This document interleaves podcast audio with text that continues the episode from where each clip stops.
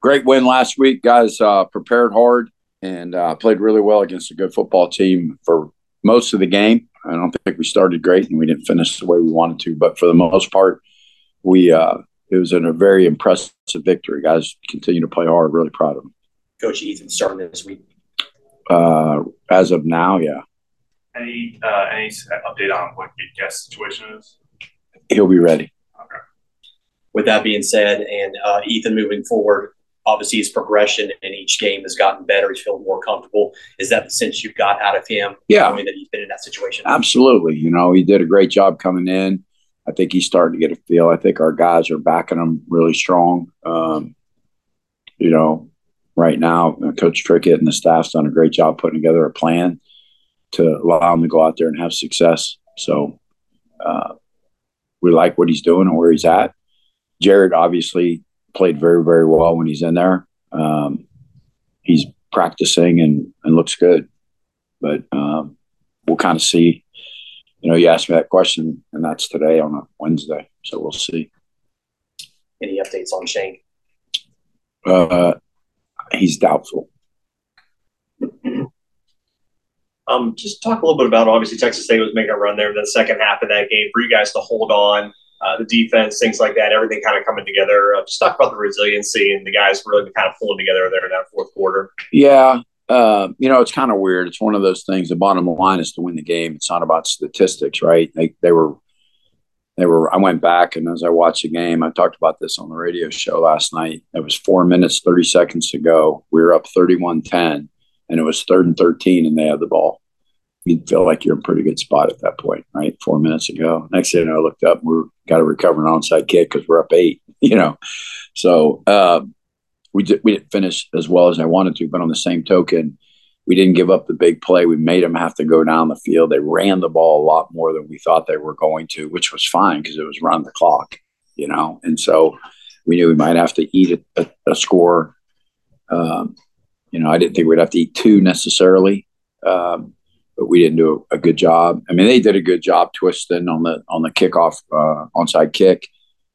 Uh, we, we didn't. One guy switched, one guy didn't. So we had two guys blocking the same guy. One guy came free and recovered it. I mean, we addressed that when we saw it. For the next one, we, we addressed it, we fixed it. They blocked the guys, we recovered it. So it was a, you know, chess game. He made a move, we countered the move, and, and able to recover the second one. You guys have won five games in a row now here. You talked a little bit about last week, but just the confidence you guys have going forward here with two games left to go, one non-conference, one still in conference. But uh, just the feeling these guys have right now, just the, way they're playing. Yeah, they're playing well. Um, probably the thing that makes me the most proud is I think they realize what's got them here. It's hard work. It's practicing hard. It's staying focused. Got a really good recipe for success right now, and you don't want to deviate from that, right? You you know what got us to this point: physicality, taking care of our bodies, being able to run the football, being able to stop the run, win money downs, right? Third down, fourth down, scoring the red zone, take care of the football. Like pretty good recipe. If you continue to do that, you're going to like the results.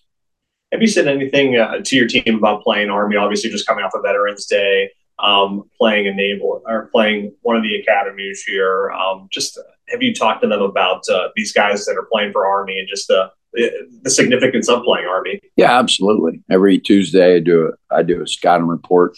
Um, I talk about everything from A to Z with them about the teams that we play, where they're from, their tradition, um, the, the school, about the school, the stadiums, their, their colors, their mascot, their songs. Like we talk about all that stuff. And this is obviously one of the best venues in college football to be able to play an academy. Um, you know, just the honor to be able to go up there and play against these guys who who are soldiers and and and stand and fight for us to allow us to even play this game or people that have served in the service and we really appreciate it we, res- we respect all of our opponents, and we certainly respect them.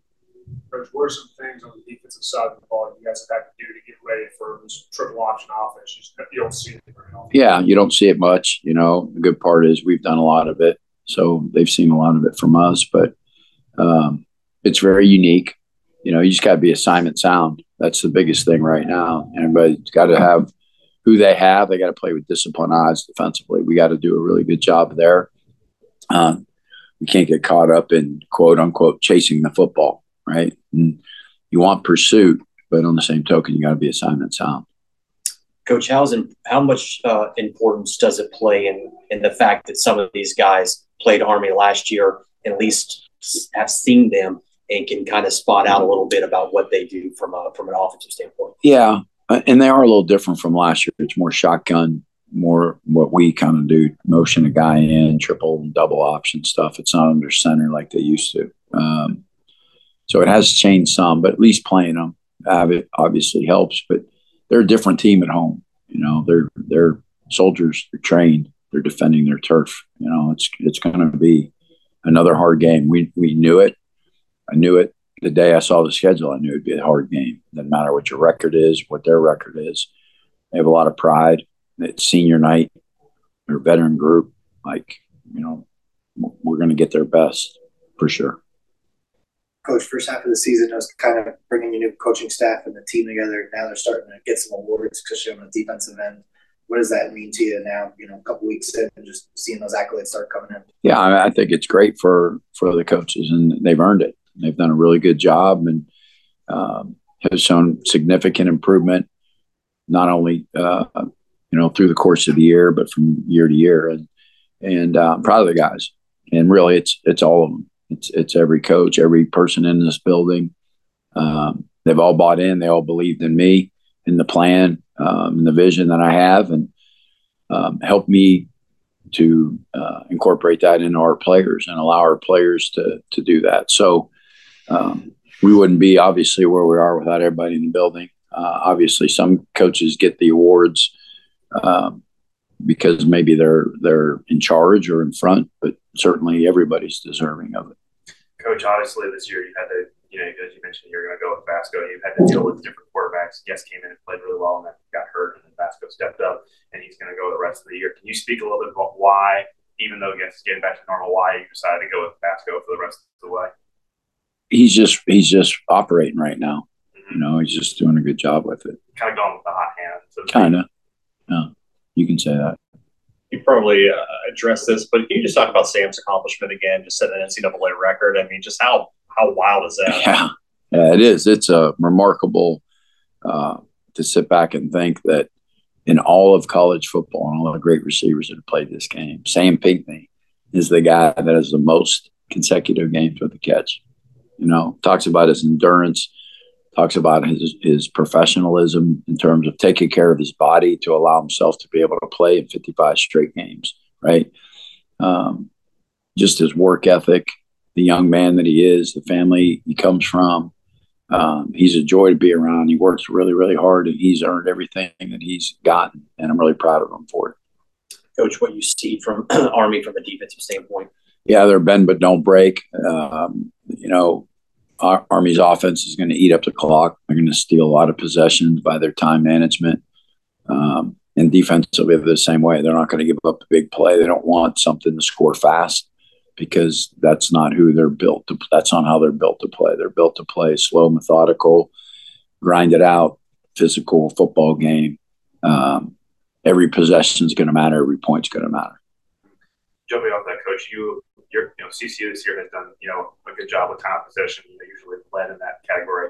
The triple the triple option is the whole point is to you know take up time possession as well. Does there uh, does that factor into maybe we're going to speed up a speed up tempo or anything like that? Um, yeah, I don't know. You know, I, I think there's going to be some times where you potentially have to be ready to do that. Mm-hmm. Do I think we come out and play like Old Dominion where every snap is as fast as we can go? Probably not. But I do think you know, again, bottom of line for us on offense, uh, move the chain, score touchdowns in the red zone. And so if we can do that and we can do those type of things, I don't care how we do it. Like it doesn't matter to me or how fast it goes, as long as we're able to get that done. Coach, with the way the schedule breaks, obviously there's a big one at the end of the year for you guys. If you had to say anything with the team to kind of make sure everybody's locked in on what the task is this weekend? Um, I feel like we're locked in. I do. I know we haven't really talked about the elephant in the room. There's there's really uh, no need to right now. Like our goal wasn't just to win games in the Sun Belt. Our goal is to win every game. And if, and if we don't want to win, then we shouldn't play the game. So I think our guys have worked really hard for the opportunity to play in an incredible venue against a rich football tradition program. I think they're excited about the opportunity to go on the road to in the enemy territory to to battle a really good football team, and um, they're standing in our way in terms of having a really good season and finishing things off the right way. And so I think we're dialed in and focused for it. Coach, you mentioned um, you know guys. One guy in particular, Jared Brown. He's kind of been a Swiss Army knife. He's run, he's come passes, he's been kind of a do everything kind of player. Can you talk a little about the strategy in terms of using him all across the field? Mm-hmm. Yeah, he hasn't thrown any passes yet, so he's not quite the Swiss Army knife. But um, yeah, two thirds. He, uh, I mean, he's a very dynamic player, right? So the idea is to try to get him a lot of touches and get him in space and let him run around and do his thing because he's he's a very special player, and so that's part of part of the game plan each and every week is how do we how do we get him there? How do we get our guys there? Not just just him, but all of them. How do we put them in space? How do we get them in one on one matchups? And uh, the offensive staff has done a great job doing that. Uh, Coach, uh, I know that you're zoned in on Army, but maybe scoreboard watching it all this weekend, knowing that uh, some several big things could happen in terms of how this East Division plays out. I'll be watching football just in general because we play at noon. So when the game's over, no one will be playing in front of me, and when I'm done, I'm going to be watching football after. So probably see some scoreboard watching because I'll be watching football after the game. Uh, any updates on Grayson? Uh, you know, he's progressing uh, very well. He's progressing very well right now. Wait and see still. Yeah, I mean, he's not playing in this game.